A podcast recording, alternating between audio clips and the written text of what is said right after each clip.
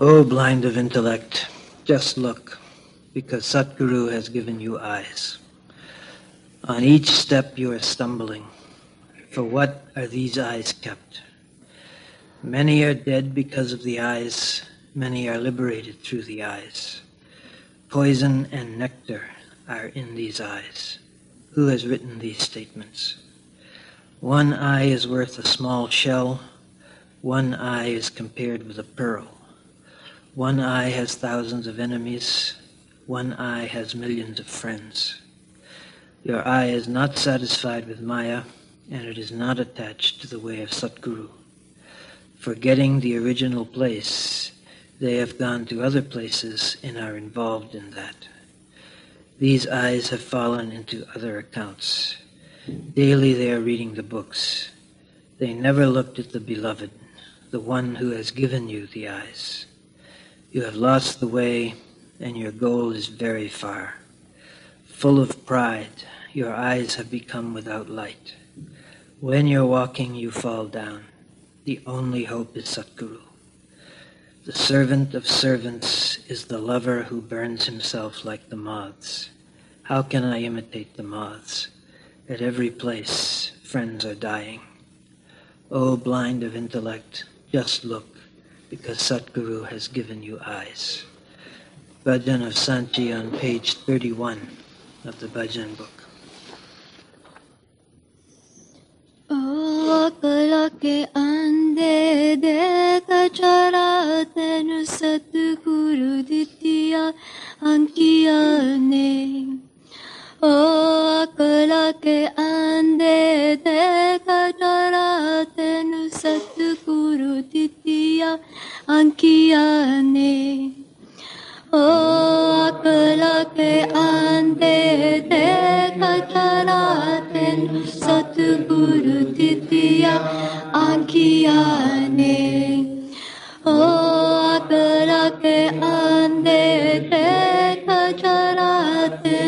सतगुरु दितिया अंकिया ने हर कदम ते तो कर खानाए ए अंकिया कसनु रखिया ने हर कदम ते तो कर खानाए ए अंकिया कसनु रखिया वंदे कचरातेनु सद्गुरु द्वितीया आकियाने ओ अकलके अन्दे दे सतगुरु सद्गुरु द्वितीया आकियाने कायम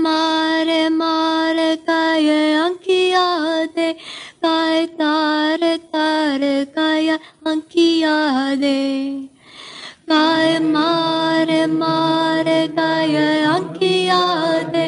गाय तार तार गाय आखी दे। ए चहारते अमृत अंकिया विच, ए रामचा किसने लिखिया ने। ओ अकल के अंधे देख चरा तेन सतगुरु दितिया अंकिया ने ओ अकल के अंधे देख चरा तेन सतगुरु दितिया अंकिया ने एक अंक को दिते मूल दिए හික අංක මෝතිනල තුලතියේ එක අංක කෝදිත මුලතියේ එක අංක මෝදිනල තුලතියේ එක අංක දෙවරි හජාරනේ එක අංක තියලක සකියානේ?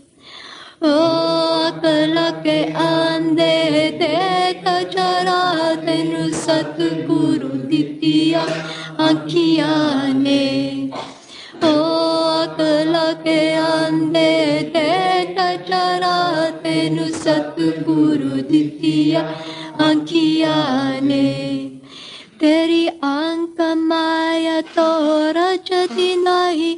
सतगुरु वाले पसे लगती नहीं। तेरी अंक माया तो रचती नहीं। सतगुरु वाले पस लगती नहीं। una bulla che sala di cane nu chahora di cane ओ अकल के अंधे थे चरा तेनु सतगुरु दितिया अंकिया ने। ओ अकल के अंधे थे चरा तेनु सतगुरु दितिया अंकिया ने। ए पे हो रही सबनु pai roja kita panu. Epe kaya hora isa panu. Pai raja kita panu. Kate jata namare tila parava disenete nutitia ankiane. anki ane ओ अकल के आंदे ते कचरा तेन सतगुरु दिथिया आखिया ने।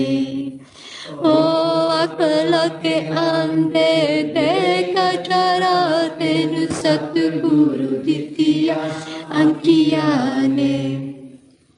Rabikara manacila dura teri makaruro anche pe nura teri. Rabikara manacila dura teri makaruro anche pe nura teri जादो चालते एतीका पेने आ अस सतगुरु दिया रखिया ने। ओ अकल के आंदे ते कचरा तेनु सतगुरु दितिया आंखिया ने। हो अकल के आंदे देखा जरा नैनु सतगुरु दितिया आखियाने दासन दास ओ प्रेमीसी निरमाल परवाने सरतेने दासन दास ओ प्रेमीसी निरमाल परवाने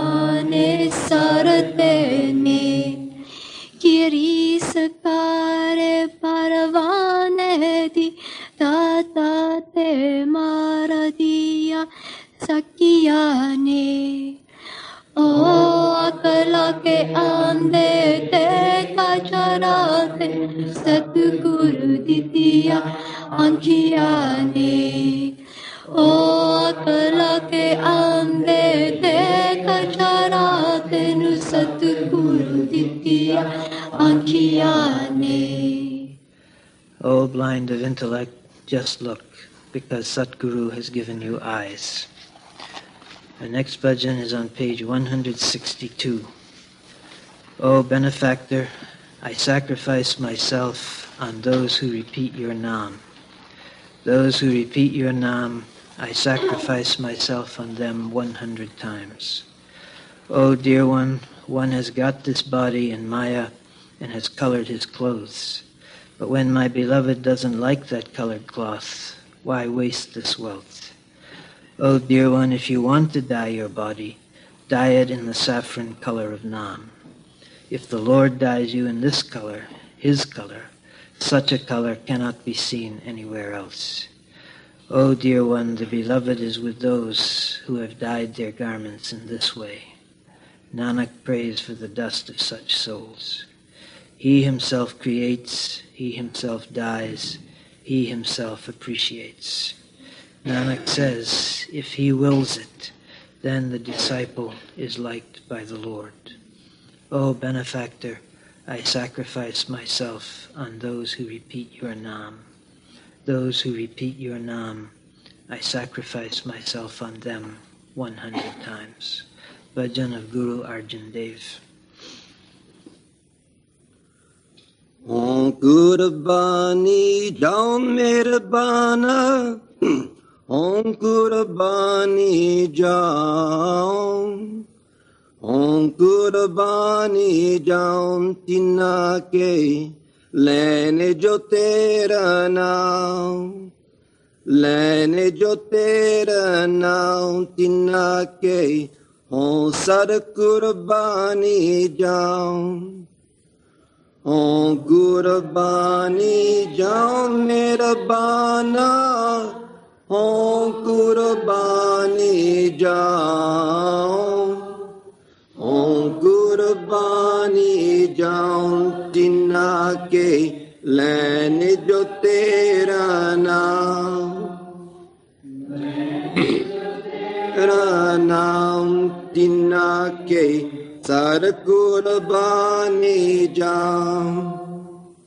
ए तन माया पाया प्यारे लितरा लाभ रंगाए। मेरे कांतन बावे चोरा प्यारे, क्यों धन से जे जाए? ए तन माया पाया प्यारे लितरा लाभ मेरे कांतन भाव चोरा प्यारे क्यों दान से जे जाए। क्यों दान से जे जाए?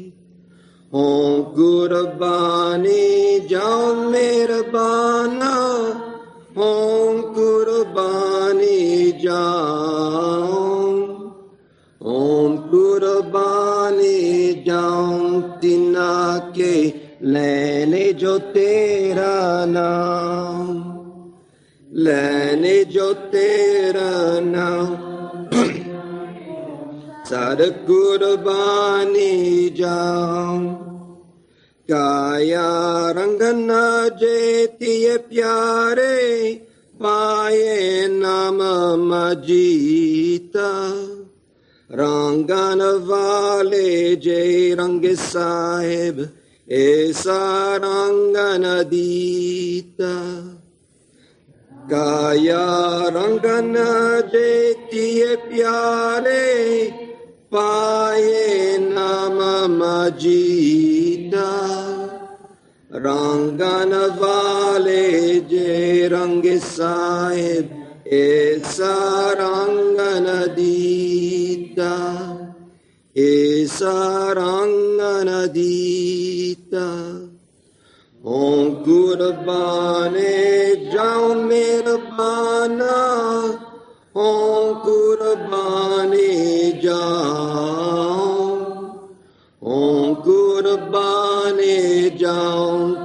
तिना के लेने जो तेरा नाम, लेने जो तेरा नाम तिना क्यों सर कुर्बाने जाओ चोले जिनके रत दे प्यारे, कांत तिना के पासा दूर तिना के जे मिल जी काउ नानक की अरदासा।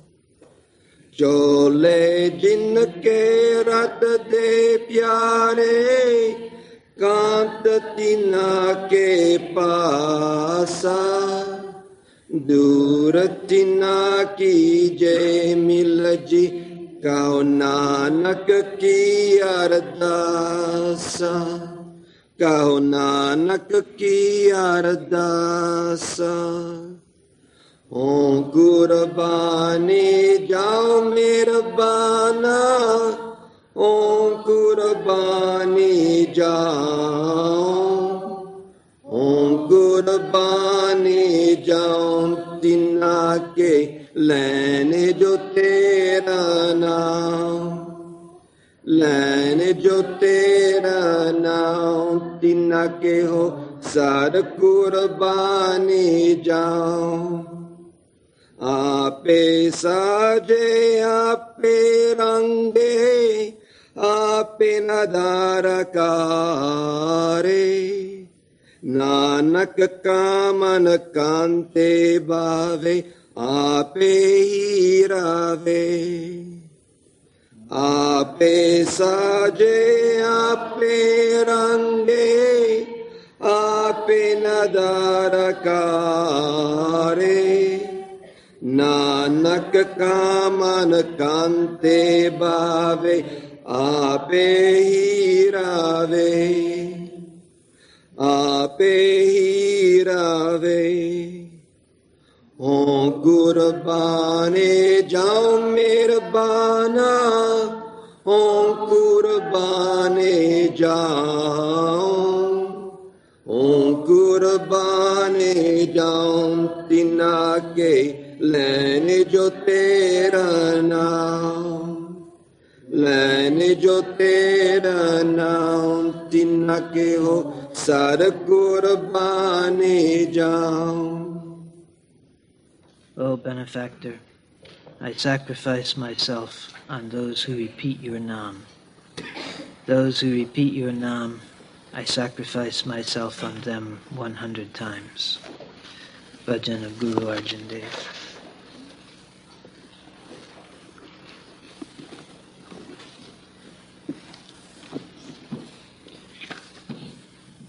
There are a couple of announcements. Uh, next Saturday, November 25th, there will be a one day retreat in commemoration of Thanksgiving.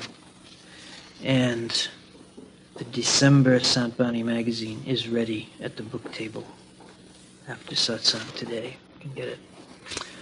I'm going to ask our sister Sylvia, who has indicated that she would like to speak on her recent trip to India, to speak for a few minutes.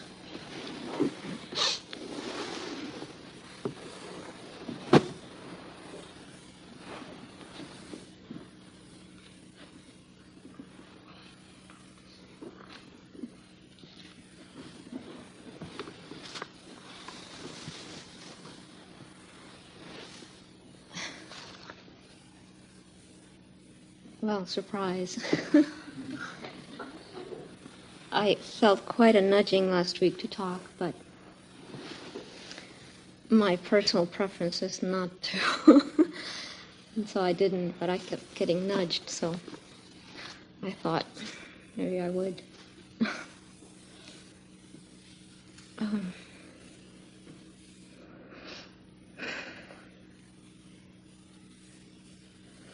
I um had the most remarkable trip to India ever. The most love and grace that I've ever experienced.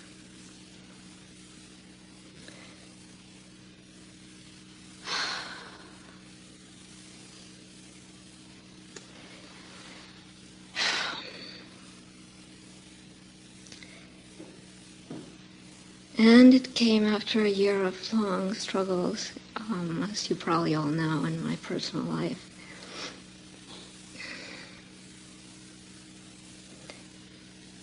And the master said something about himself that more than ever was my experience of him. He said that the saints are a vast ocean hidden in a small pot. and you know, they do overflow. and if you're around, you sort of, well, it was very beautiful. Um, something that has become my experience over the last few years and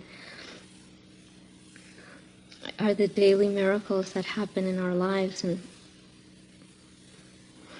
he said that we experience these according to the faith that we have in the master and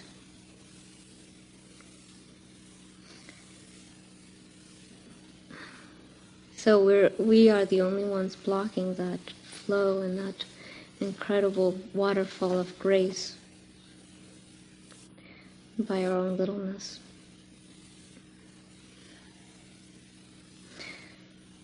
And in the underground room, he said that he was a very fortunate one because he was able to obey the commandments of the Master, and that it had been only through his grace that he'd been able to do it. And I feel that that very much applies to me when I heard that it was very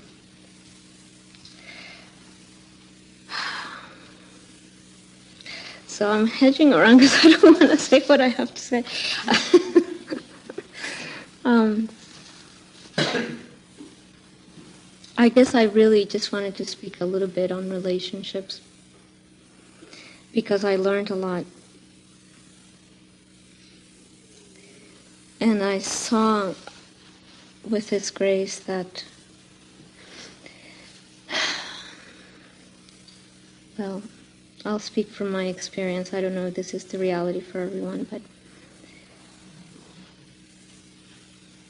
relationships as a mirror for our own soul condition. And when we see them as a mirror, there's no room for blame that is somebody else's fault because what we see externally is the mirror of our own inner condition, our own inner soul pain and karmic condition. And what I saw was that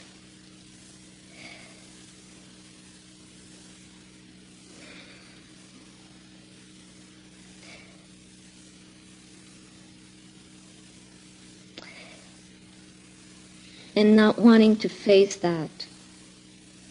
I was only delaying that which I had to do, which was to face the pain of my own soul.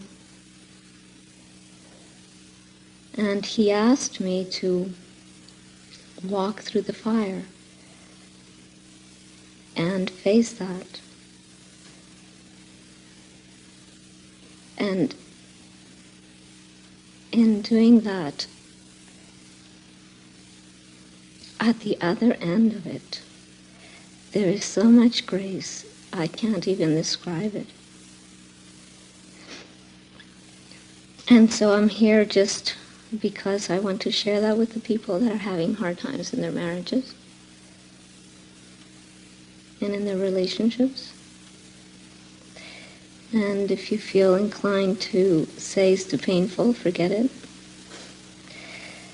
It's just the postponement of that work which we have to do, which is not actually out there, but in here. It's our own pain, our own ego, our own anger, all of that.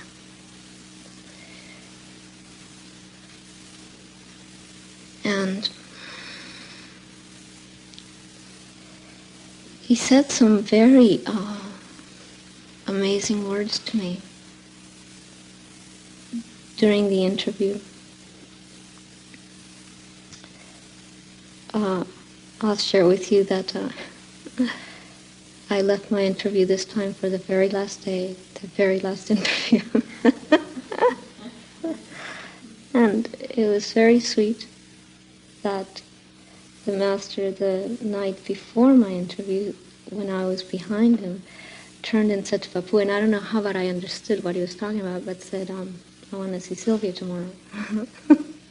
As though he wanted to make sure I got up there. uh, because I was joking at the beginning of the trip that my interview was going to be Monday after the Sunday satsang.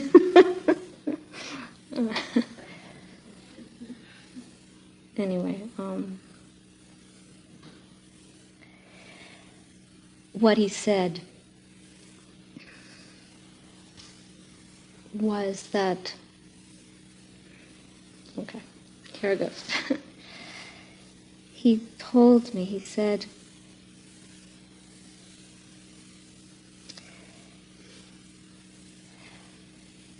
I know it is a very bitter cup of poison. And he looked at me with these incredible eyes and he said, why don't you drink it?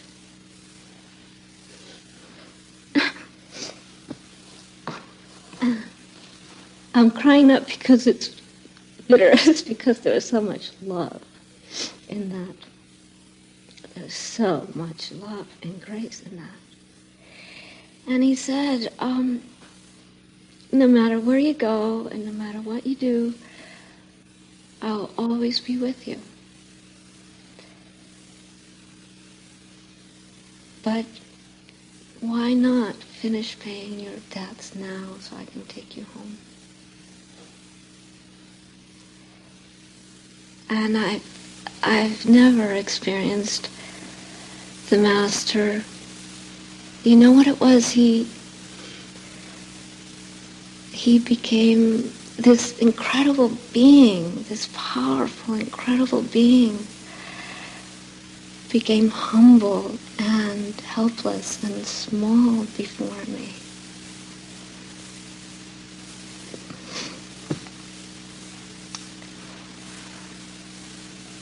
And um, he said something that I feel uh, very much from my heart that is for all the marriages here that maybe are not doing well.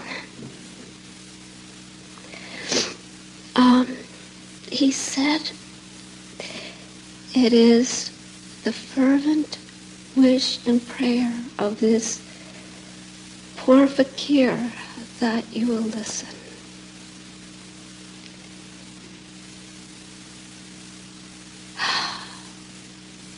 We don't have to listen. And he'll go with us wherever we go if we don't listen. It's just that we're causing ourselves more suffering and pain and him as well.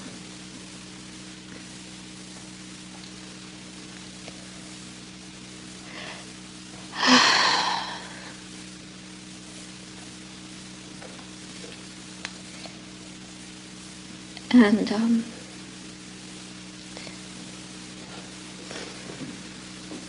I just wish we'd listen.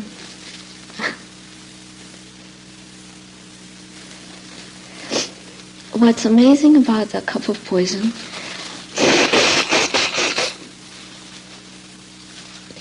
and I've been able to live that for a short time.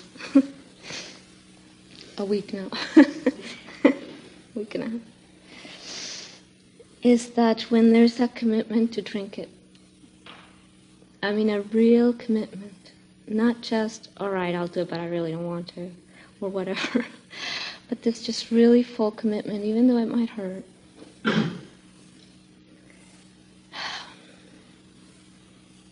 that the poison becomes nectar.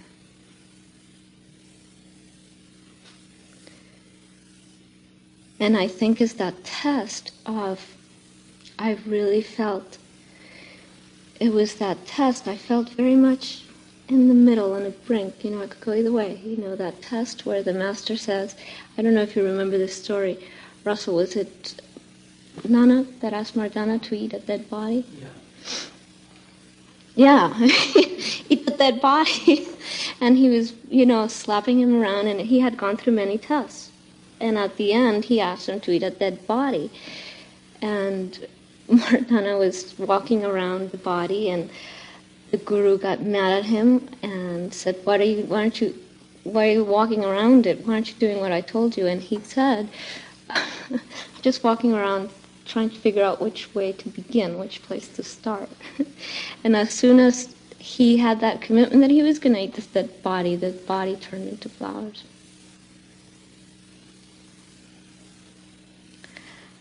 So as long as we keep hedging, you know, in that state of pain, not making that commitment to really go through the fire, that's where we are, and we're in a state of pain.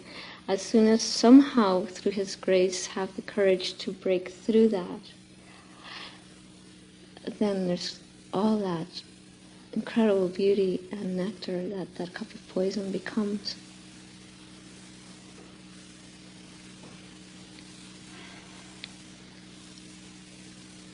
And uh, I'll just tell you another one sweet story. That was basically all I wanted to say. Um, three years ago, Joe and I went to India. And we weren't getting along. it was interesting.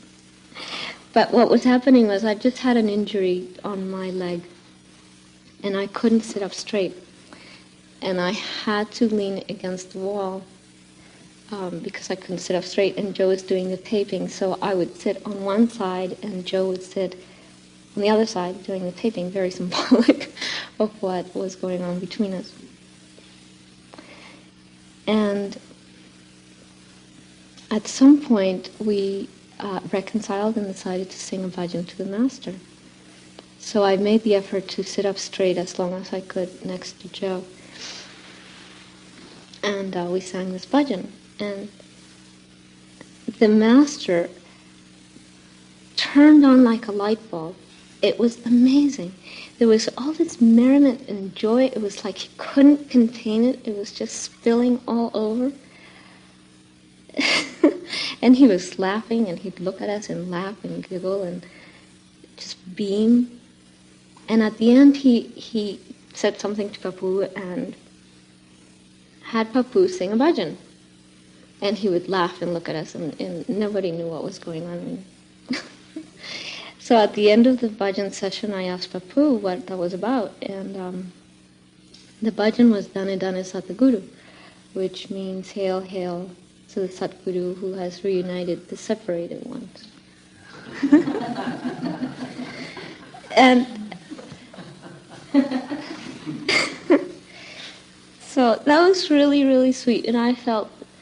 I see, I'm very stubborn. I don't know. I decided then it was worth it, you know, to do this. But then, you know, my stubbornness got the better of me. Um, and this year, um, after the interview, I felt some. I know he knows where I'm at and what's happened to my soul and how he's totally done this miracle with me. But I wanted to tell him because the, there was a little thing, you know, that he, he had Papu. Uh, he asked Papu how I was doing after the interview, and I thought that was very sweet. And Papu said, Well, I don't know. you know better than I do.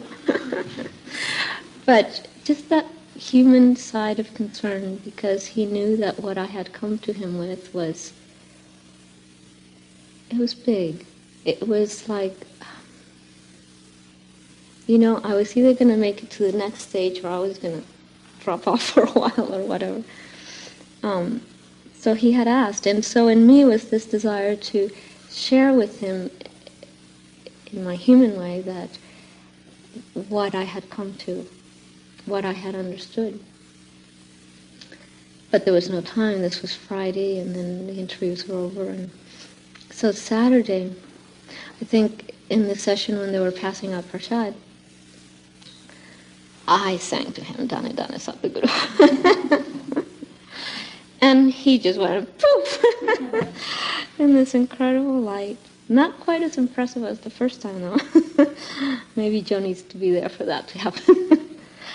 uh, and he just laughed and interrupted me at one point and said, Make sure you bring some prasad to Joe. and Papu hadn't remembered, nobody remembered. It was like this little secret that we had. Um, and he um, he accepted my apology.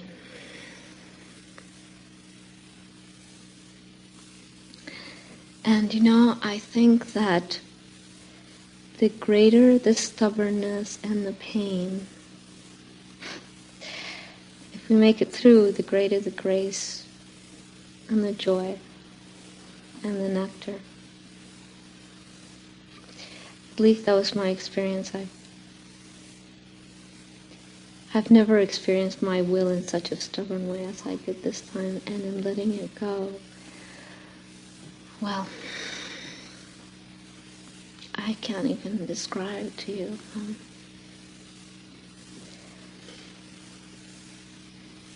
so, for those of you who are thoroughly struggling with this. I hope this will be of some benefit. Mm. That's it.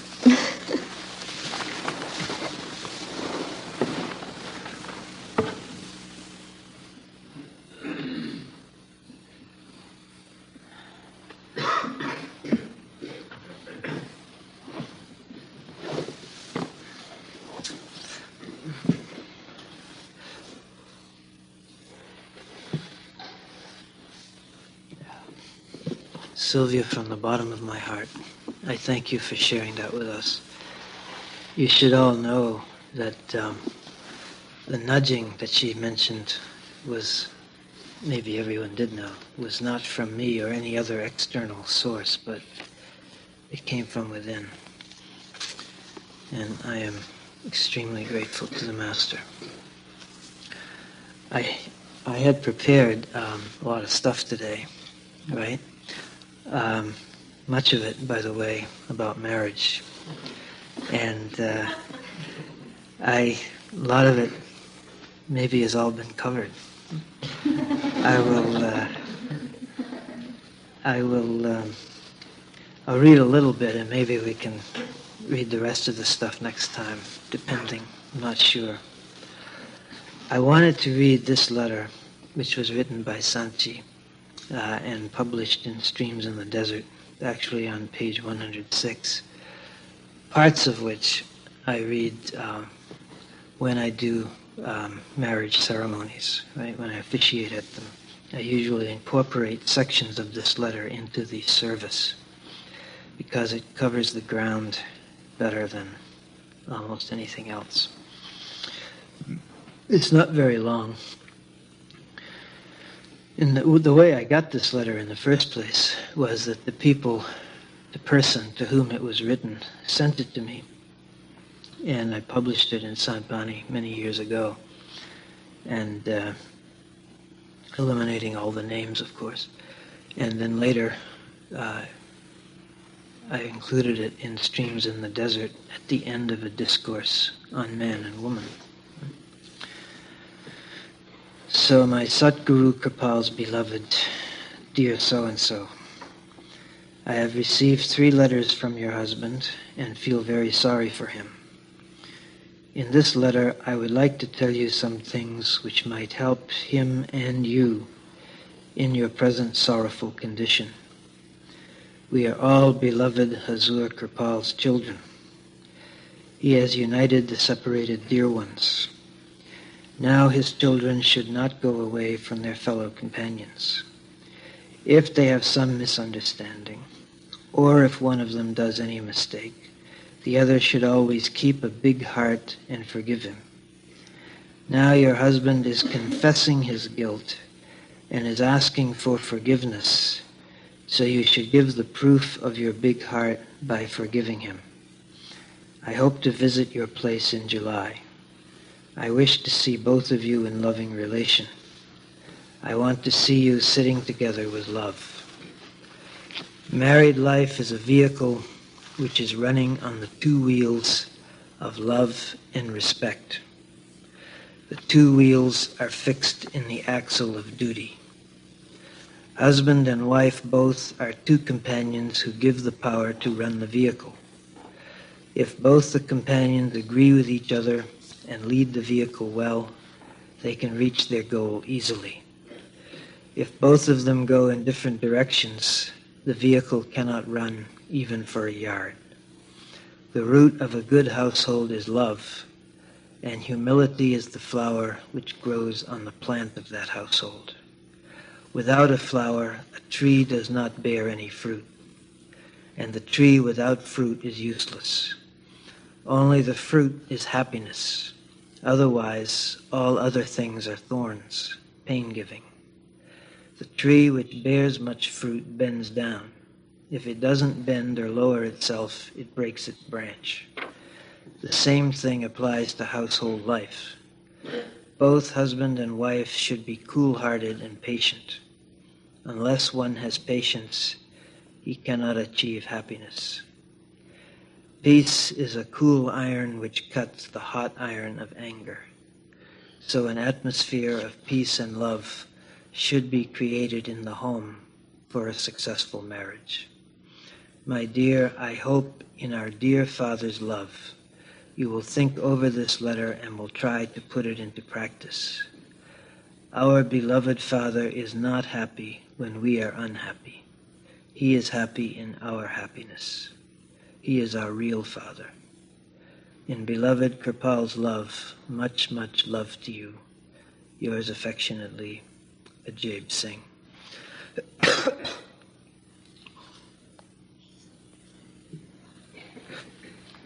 now, I wanted to to pick up on several points in the letter which are might be overlooked or forgotten about. The reason that I read this when when I officiate at wedding ceremonies is that it seems to me of all the things I have read in all the literature by any master, it seems to cover the ground of what is needed in a day to day married life more than any other. And I, I usually conclude this part of the ceremony by quoting Blake mutual forgiveness of each vice such are the gates of paradise, which also seems to cover the ground. I want to, um, well, I guess I will begin as I was planning to, and we'll see how much time we have. In the first paragraph of the letter,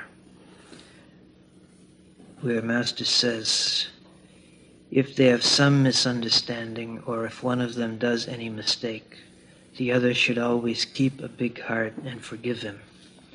Now your husband is confessing his guilt and is asking for forgiveness, so you should give the proof of your big heart by forgiving him.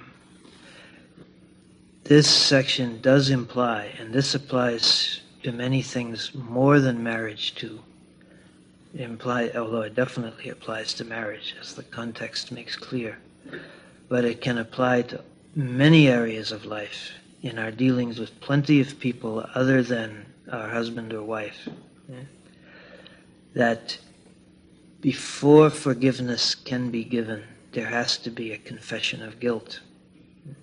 And there's a reason for that. This is an important part of the teachings of the Master. We can forgive in a way without a confession of guilt. But it's very difficult to forgive in the ultimate way, in the way which is meaningful. I'll read something from Master Kripal's book on prayer, which, which is a comment on this. Hmm?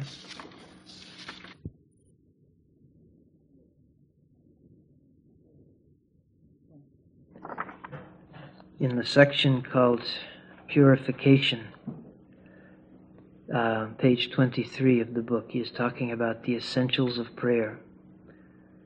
And he says very clearly purity of body, mind, and soul is the most important factor in winning the love of the Lord. It may be considered in three different stages repentance, forgiveness, and abstention repentance. Nothing under heaven is perfect, and each one of us has his own weaknesses. Sin has come to man as a heritage from Adam. Mind in man is the agent of the negative power, and it misses no opportunity to tempt man against God. In daily life, we slip at every step. Our best resolves turn into airy nothings when temptations assail us. Unaided, we cannot possibly escape from the cunning wiles, subtle snares, and wild clutches of Kal, or the Lord of Time, that is, the mind. It is only the saving arm of the Master that can protect us and rid us of its terrible onslaughts. But every time that we fall a prey to temptations, we must realize our weakness and sincerely repent for what we have done. B. Forgiveness. Repentance, though good in itself, cannot alter the past. Each act of omission or commission leaves its indelible impress upon the mind and singles us out for its reaction or fruit. In this way, countless karmic impressions go on accumulating day in and day out, making additions to our sanchit karmas, a vast storehouse of unfructified actions. Nobody can escape from this tremendous load which has a far reaching effect, extending sometimes to hundreds of lives and over. Is there no remedy then to burn away the powder magazine before it blows us up? The saints tell us that there is a way, and a sure one indeed. Prayer for forgiveness is a positive weapon in the hands of a sinner. There is hope for everybody, including the sinners. Saints come into the world to save the sinners and the lost. An association with a Master Soul goes a long way in liquidating the karmic account. While He forgives in His saving grace our daily lapses, He at the same time enjoins abstention from repetition of the same. So far and no further is their admonition. Go and sin no more was the usual advice with Christ and Master Sawan Singh too, who used to advise his disciples to make a halt wherever they were and to sin no more. The past actions can be washed off, provided we refrain from sowing any more of the dragon's teeth. See abstention. While repentance and forgiveness help us in escaping the effect of kriyaman or day to day acts, we have yet to guard against future repetitions. No purificatory process can help us through unless we put a stop to the incessant round of the karmic wheel, which gains momentum from our every act. At times, a magistrate may award a lesser penalty for a crime, but that may not ennoble the criminal. In the dispensation of the Master, there is always the stern admonition which is so necessary an element in keeping a person on his guard. He has to wash a sinner clean so as to fit him for his journey homeward. Like a master sculptor, he has to chisel hard to bring shape and form out of a formless piece of stone. In brief, it is necessary that we must first of all mold our life according to the instructions of the Master and feel a genuine delight in thinking of Him. Secondly, we must understand His will and pray for those things that are to His liking. And thirdly, we must learn to accept smilingly His decrees, whatever they be. Last but not least, love is the soil on which life thrives the most. Lover gives and never takes favors if one tries to live a godly life, all God's favors automatically flow down to him. One who loves God need not ask for any favor. It is enough for us to dedicate our very life to Him and become His bound slaves. It is up to Him to treat us as He wishes. To live in His holy presence is its own reward, and there can be no reward greater and richer than this. But the important thing here, it's all important, but the what Master is saying, if we think about it, three stages are necessary. Repentance is the first, forgiveness comes after repentance, and then abstention is the fruit of the combination of repentance and forgiveness.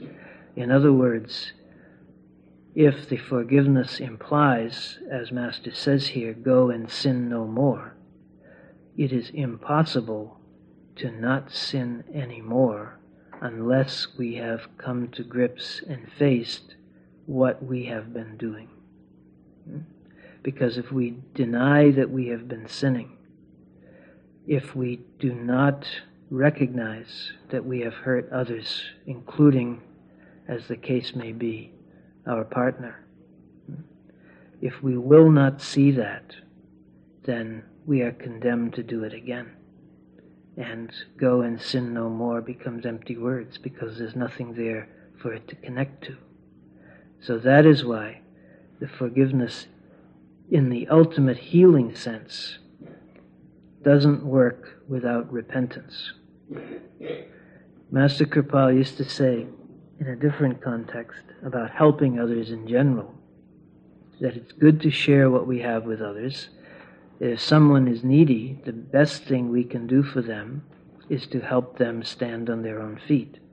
It is not doing people any favor, in other words, to continually give things to them if there is any possibility of their being able to do things for themselves by denying them that privilege eh, of standing on their own feet. We're not really helping them. This doesn't mean, obviously, in cases of short term need and like that. And there are people who can't stand on their own feet too. But it implies that if, if they can, then the biggest help that we can do for them is to help them do that. It's something like that here. We are not doing people favors if we forgive them, if we think we have forgiven them in the ultimate sense without any repentance having taken place. The two are locked in together. There is a way to forgive without repentance, but it consists in leaving the matter open not writing off the person, not ceasing to care, which is the way the masters take care of it. I want to read a famous story from Sant Ji, which bears this out. Ah, ah, bookmark is on a different. I forgot. Yeah. Okay, this is a well known story and Master Sant Ji has told it in many places, and I've heard him tell it uh, at satsang, and also he's it's included in three places in his writings. I'm reading from the book The Two Ways, page 150.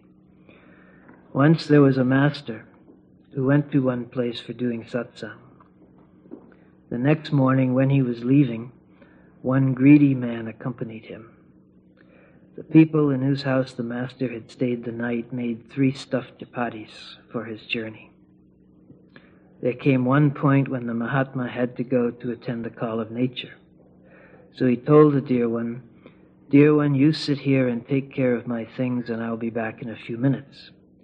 So this man, because he was greedy, thought, Let me search through the bags of this Mahatma, because he had heard that the Mahatmas always have a lot of wealth and he thought of getting some wealth from the Mahatma. So he searched through the bags, but he could not find anything except those three stuffed chapatis. And he was very hungry, and moreover, he was greedy. So without asking the permission of the Mahatma, he ate one of those three stuffed chapatis. When the Mahatma came back, he said, Okay, now let's eat the chapatis which the dear ones have made for us.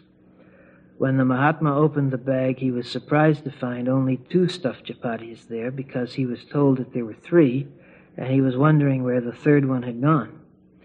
So he asked that dear one, Tell me, where has the third stuffed chapati gone? And he replied, Master, I don't know. I think they gave you only two. I don't have any knowledge of that third chapati. Master kept quiet and he said, It's okay. You eat one and I will eat the other one. After eating those chapatis, they started walking again, and they came to a river which they had to cross. Mahatma was very confident because he had faith in God and he knew that he would not be drowned. But that dear one was very afraid. Even though he was accompanied by a perfect master, still he was afraid. When he went into the river with the master, he felt as if he was going to drown. So he told the master, Master, I'm afraid that I'm going to be drowned. Do something for me. I feel like I'm going to die here. So Master said, God has created us and he will protect us. So you should remember him and request and pray to him so that he may save you. So when that greedy man did the remembrance of God and prayed to him, then he was saved. And both the master and the greedy one crossed the river without any problem. When they had crossed the river, the Mahatma thought that now this dear one would speak the truth because God had showered so much grace on him. So he said, Dear one, you know that God created you, and he showered a lot of grace on you. He saved you from this water. Now you should swear by the same God and tell me who ate that third chapati. He said, Master, truly, I don't know anything about it. If I had known about it, I would definitely have told you. Master was very patient and he kept quiet. He said, okay. He knew that sooner or later he would come around and speak the truth, so he did not become impatient. Again, both of them started walking, and they came to one forest which was on fire. Master was confident and he was not afraid to go through that fire. But the greedy man was afraid, and when they came near the fire, the greedy man felt that the fire would burn him up. So he said, Master, the fire is coming. We're caught in it. There's no way out. What should we do? The master said, God, who has created you and saved you from the water, now, if you will again remember him and pray to him, he will definitely save you. I have full faith in God, so you do that. So that dear one again remembered God and prayed to him, and he was saved from the fire also. When they were saved from the fire, Master thought, again God has showered a lot of grace on him, and now he should realize his mistake and tell the truth. He should admit that he has eaten the third chapati. So he said, Dear one, you should remember how gracious God is on you. He has been doing so many things for you. He has saved you from the water and now from the fire. And understanding the same God who has created you and saved you in both places, feeling his presence, you should swear by him and tell me about that missing third chapati. So that dear one said, No, Master, I don't know anything about it. I don't know who ate the chapati. I never ate that. So Master was still very patient and he said, It's okay. Again they started walking and they came to a dense forest where there were many wild animals. Two tigers were coming towards them. Masters, because they have full faith in God and they know that everything is in the will of God, are never afraid of any circumstances. So Master was not afraid, but that greedy man was. So he said, Master, you see those tigers, they're coming toward us, they'll kill us and eat us. What should be done? So Master said, You should remember God, because God has saved you many times and He has done a lot for you. If you will remember Him, He will definitely save you. You should have faith in Him. You should be confident. So, according to the instructions of the Master, when he did that, when he remembered God and prayed to Him to save him from the tigers, after some time the tigers were not there. They had gone in some other direction. Now, Master thought, it has been three times that this man has been saved by the grace of God. Now he should realize that God is working everywhere. God knows everything. Now he should not lie anymore. He should tell me the truth. Master wanted him to speak the truth so that he might get the benefit of his company with the Master. Whenever masters come in the world, sometimes by telling us stories, sometimes by telling us directly, they always try to make us truthful. That is why they do all these things. So the Master told him, Look here, dear one. Up till now, you should realize how gracious God has been on you. He saved you from the tigers. He didn't let you drown in the water. He saved you from the fire. He gave you many things. So you should swear by God and tell me about that missing chapati. So he said, Master, truly, if I had known about the chapati, I would have told you in the beginning. Why should I keep telling lies? Master said, okay. He knew that he would come around. So he did one more thing. He said, okay, dear one, it's been a long time that you have been with me, and I would like to give you something. What would you like to have? He said, Master, you know that I am very poor, and I would like to have some money, some gold. So he said, Okay, you collect some pebbles, some stones, and I will turn them into gold. So when he collected some stones, Master turned those stones into gold. He made three piles of it, and he said, God has showered grace on us, and he has given so much wealth. I will take one of these piles. One pile is for you, and the third pile is for him who has eaten that chapati. So now you tell me the truth. So that greedy man at once said, Yes, Master, this is the truth. I ate that chapati. Masters know our weakness. That is why they always do things so that we may understand that God is truth, God is present everywhere, and masters know everything. And moreover, Master knows that only the pure mind, the truthful mind, can do the meditation of Shabad Nam. That is why they always try their best to make us truthful. And notice that in the The master forgave the man on one level. It, as Master Kripal said, the magistrate may give a lesser sentence for a crime, but that may not ennoble the criminal. There are ways and ways to forgive. Forgiveness on one level takes place simply because the master was determined to take him up. But in order to give him, in order for that man to have the full benefit of the company of the master, in order for him to have what was his heritage and birthright to have, he had to confess even such a little thing as that. He had to face up to it and tell the master, yes, I did do it. And master was willing to do anything, including give him an extra pile of gold. He did not care about that, but it was of the absolute importance that that person face up to what he had done and confess it, even something as minor, as tiny, as taking that third stuffed chapati. It had to be done in order for real forgiveness to occur. And this can be confusing with us. Okay, in our daily life, dealing with other people, including our partners. But we must realize we cannot expect another person to really forgive us in a meaningful way, and we certainly cannot expect Master to forgive us in the way that will benefit us until we have admitted what we have done, until we see for ourselves what harm we have done to others or are doing to others, including our husband, or wife, or children, etc. When we see that and admit it in our hearts to the Master, to other people if necessary, then the forgiveness that happens then will take us up. Hmm? Real growth can occur. But until that, it cannot really help us except that it leaves it open. The master didn't close the book on that guy. He didn't say, What's the use of this guy? Greedy guy. Lies to the master. He won't even tell the truth about a dinky little chapati. Why should I bother about him? No, the master cared about him. He didn't close the book on him. He loved him, but he would not really forgive him until he had confessed. Partly because the fact is that, as in the terms of what Master Kripal had written, that abstention, not repeating the sin, is not possible until we see what it is we are doing wrong. Therefore, to expect other people to forgive us when they are still at risk from us, when for all they know we'll do it again, is asking too much.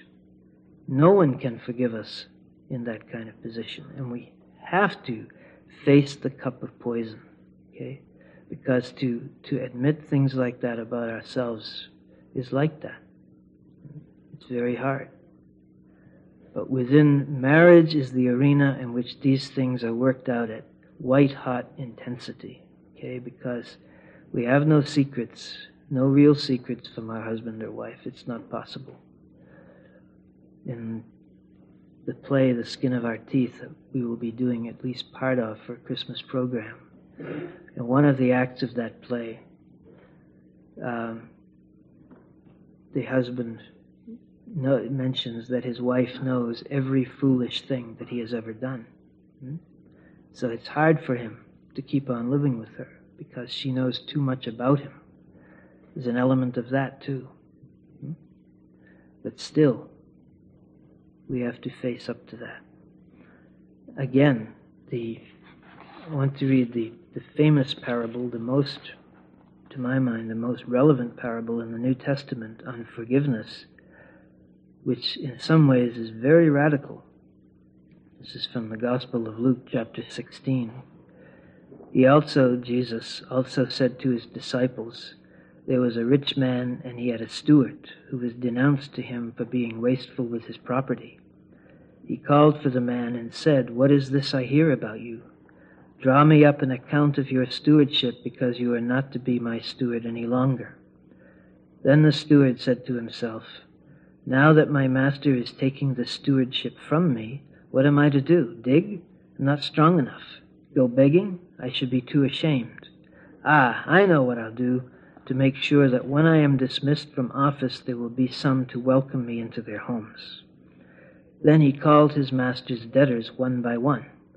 To the first he said, How much do you owe my master? One hundred measures of oil, he said.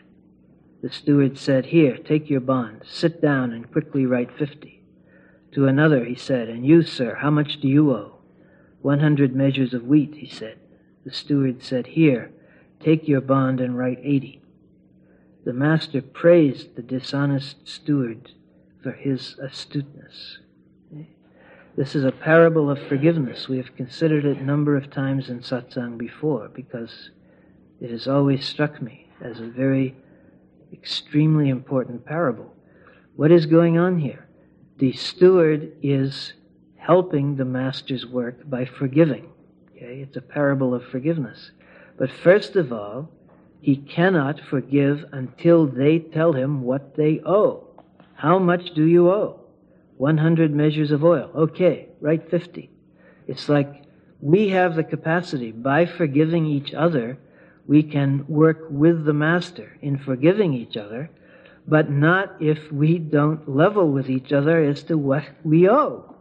If somebody says to me, I haven't done anything wrong, okay, then I don't forgive you. You know, it's, it is up to us to present that to each other. We have to do that. If we don't do that, forgiveness in the real sense is not possible. The only, the Master will never stop caring. And from that point of view, He forgives us when we do it. But it is um, not really possible otherwise. Similarly, in the famous story of the woman taken in adultery in the Gospel of John, which Master Kripal refers to in the section we read, go and sin no more. Hmm? There was some assurance that she wouldn't sin no more because she never denied that she had been an adulteress. It is, we cannot abstain from what we are doing unless we recognize that we are doing it. We just can't. Now, the only other thing that I would mention today is in the second, the last part of the letter, the whole emphasis on mutuality, on love and respect.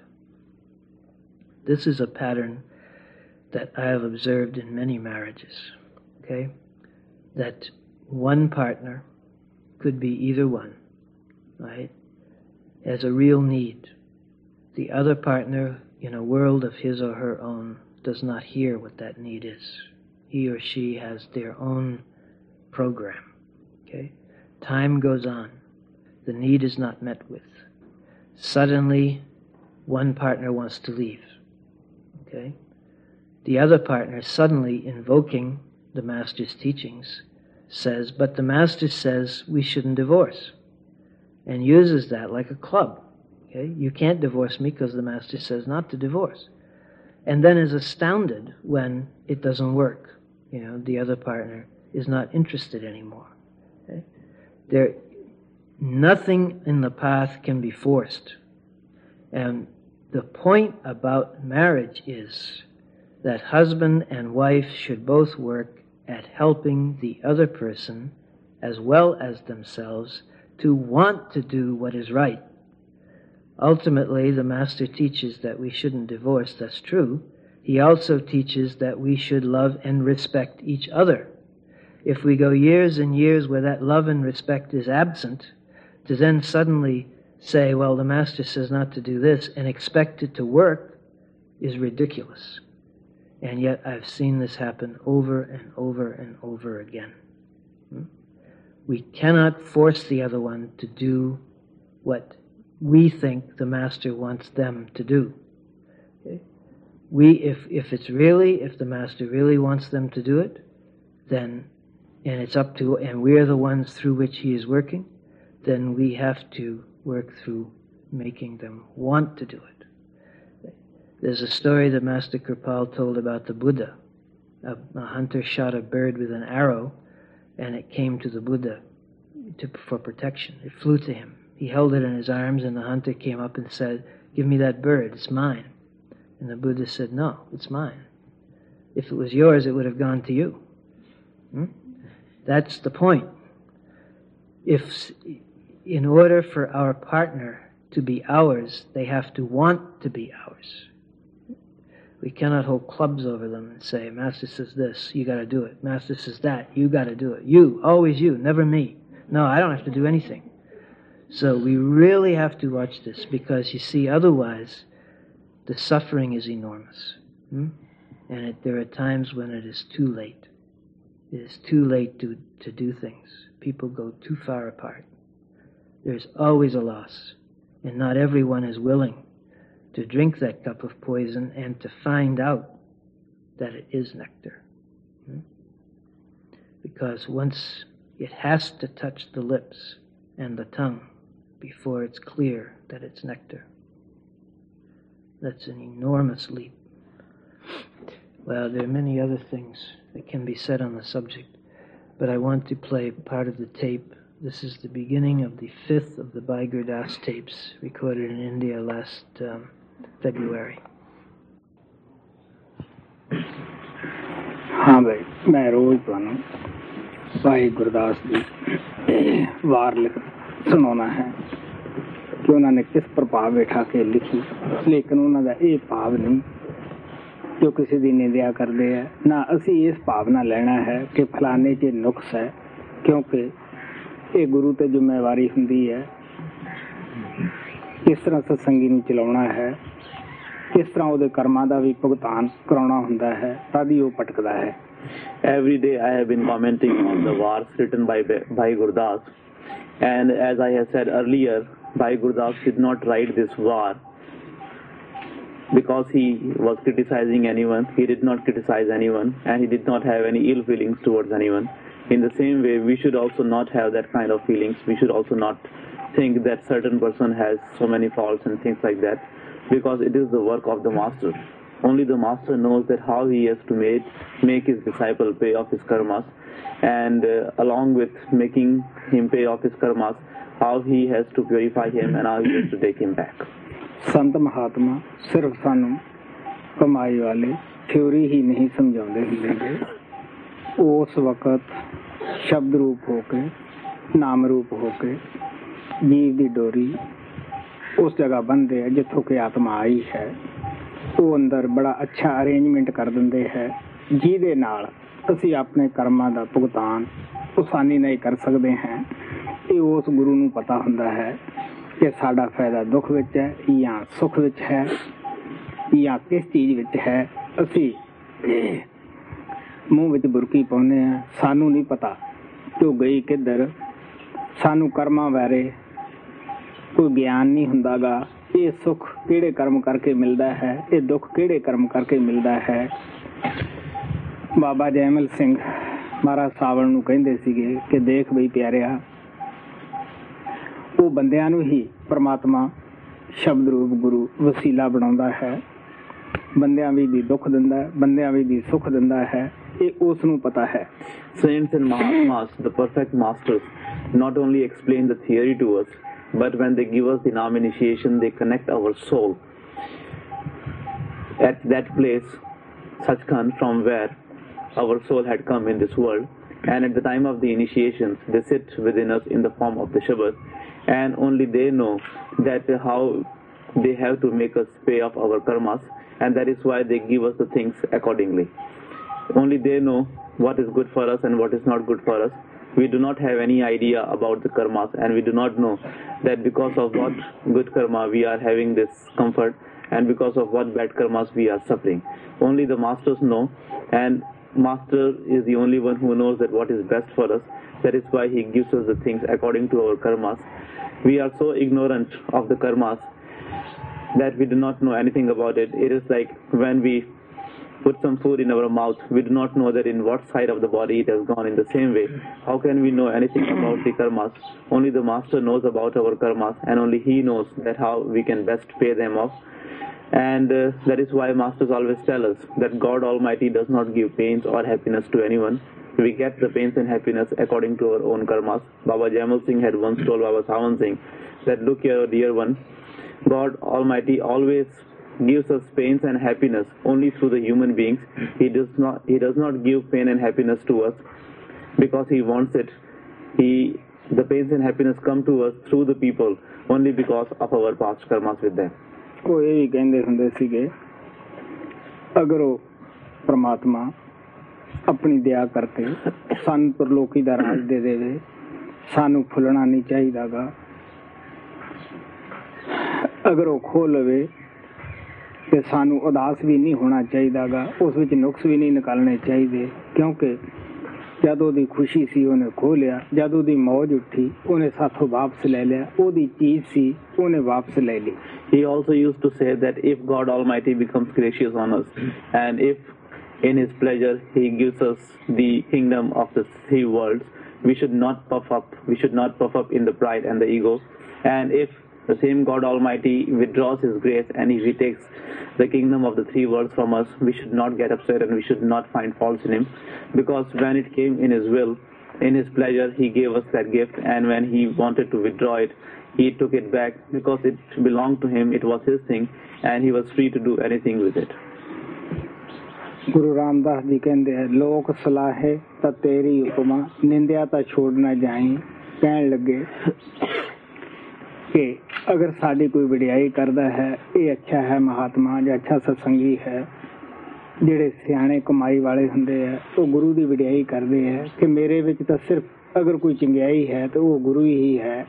ਕਹਿੰਦੇ ਜੇ ਕੋਈ ਆਦਮੀ ਨਿੰਦਿਆ ਕਰਨ ਲੱਗ ਜਾਣ ਮਿਲ ਕੇ ਕਿ ਇਹ ਵੀ ਹੈ, ਇਹ ਪਾਪੀ ਹੈ। ਉਹ ਕਹਿੰਦੇ, ਸਾਨੂੰ ਗੁਰੂ ਦਾ ਰਸਤਾ, ਜੋ ਮਿਸ਼ਨ ਸਾਨੂੰ ਉਹਨੇ ਚਲਾਉਣ ਵਾਸਤੇ ਦਿੱਤਾ ਹੈ, ਉਹਨੂੰ ਛੱਡ ਨਹੀਂ ਦੇਣਾ ਚਾਹੀਦਾਗਾ, ਬਲਕਿ ਦਇਆ ਦੀ ਭੀਖ ਗੁਰੂ ਤੋਂ ਹੋਰ ਮੰਗਣੀ ਚਾਹੀਦੀ ਹੈ, ਤਾਂ ਕਿ ਅਸੀਂ ਉਸ ਕਸ਼ਟ ਭਰੇ ਸਮੇਂ ਵਿੱਚ ਜਦ ਸਾਡੀ ਨਿੰਦਿਆ ਹੋ ਰਹੀ ਹੈ, ਪਿਆਰਿਓ, ਅਸੀਂ ਸਾਬਤ ਰਹਿ ਸਕੀਏ, ਅਸੀਂ ਉਸ ਦੀ ਨਿੰ- ਨਿੰਦਕ ਦੀ ਨਕਲ ਨਾ ਕਰ ਸਕੀਏ। ਸੋ ਸਾਨੂੰ ਗੁਰੂ ਦਾ ਪਾਣਾ ਹੀ ਮੰਨ ਕੇ ਚੱਲਣਾ ਚਾਹੀਦਾ ਹੈ Guru Ramdas Ji Maharaj says that if people praise me, it is your glory, and if they criticize me, I will not leave you. He says that if people praise me, and if people praise you, saying that you are a great Mahatma or a saint and you are doing a very good satsang, you have a good influence on, on the people, at that time you should not think that you are doing it. You should always think that it is the glory of the Master. Because in fact we do not have any good quality in ourselves. The only good quality we have is that we belong to a Master and the Master is within us. Other than that, we do not have any good quality. And in the same way, if people criticize you, if they say that you are a sinner and you have all these bad qualities and faults, you should not leave your master. You should not find faults in the master. You should always remain in the will of Lord, because if God Almighty wants, He makes people praise you, and if He wants, He makes people criticize you. We should always remain in the will of Lord, and whatever comes in His will, we should always accept it.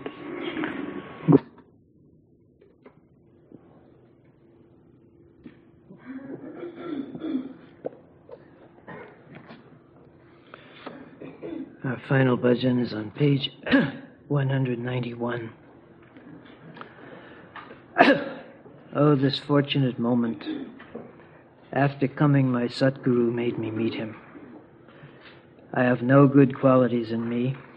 I am the sinner, murderer, suffering the pains of separation from my beloved. I was searching for him in jungles. I, the forgotten one of many births, have come to your door. O my beloved, without you I have suffered many pains of this world. Everywhere I kept taking birth and dying. Finally I have fallen at your door. Now, O giver, do not separate this honorless soul who has come to your door. No support is left. I have sought only your support. I am tired of searching. How may I find my beloved? Folding my hands, I request, help me everywhere. O beloved Kripal, meet me and count my life in your devotion. Forgive my faults. I have come to your refuge. Ajaib requests, I have come as your slave. Oh, this fortunate moment. After coming, my Satguru made me meet him. Bhajan of Sant Ji. जिया जाती सुलाखनी करती मैं रहे। सात गुरु आन मिलाई। जिया जाती सुलाखनी करती मैं रहे। सात गुरु आन मिलाई। जिया जदी अपनी कर मेरे साथ गुरु आना मिलाई। जिया जाती सुनी कर दी मेरे साथ गुरु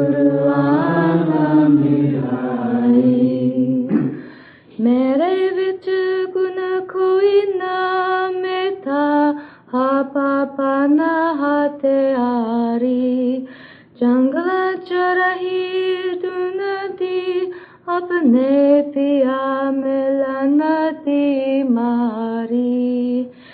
मेरे बिचा गुण कोई नाम था हा पापा ना हाथे आरी। जंगल दुन दी अपने पिया मिलनती मारी। जी बुरी होई जन्मा दर तेरे थे आई। जिया जाती सुलाकनी कदी मेरे। साथ गुरु आना मिलाई। या जदी सुलाकनी कदी मेरे। साथ गुरु आना मिलाई। ते तो बिन साई मेरे चले दुनिया ते दुख में बतेरे जमदी मरती रही हर था अखर अन के दिगी तार तेरे थे तो बिन साई मेरे चले दुनिया थे दुख में बतेरे जमरी मरदी रही हरता अकर अनखे दिगी दर तेरे जीहुन ना विचोड़ दाते आ तेरे दर तेन मानी जिंदाई। जी आज़ादी सुलगनी करती मेरे साथ गुरु आना मिलाई जिया जाती मखनी कदी मेरे साथ गुरु आना मिलाई आश्रय न रहे कोई भी इको ताकिया सहारा तेरा ताक के में बल बल के वे लब जे प्यारा मेरा। आश्रय न रहे कोई भी को ताकिया सहारा तेरा। ताकगे में बल बल के कि वे लब जे प्यारा मेरा। में हाथ बन कार बेनती मैनू हारता हूँ न जी सहाई जिया जाती सुलाकनी कदी मेरे साथ गुरु आना मिलाई। जिया जाती सुलाकनी कदी मेरे साथ गुरु आना मिलाई। मिलो कृपाल प्यारे आला, वो लेके बिच ज़िंदगी मेरी। माफ़ करी, बुलन मेरिया में आया शरण हुन तेरी। मिलो कृपाल प्यारे आला।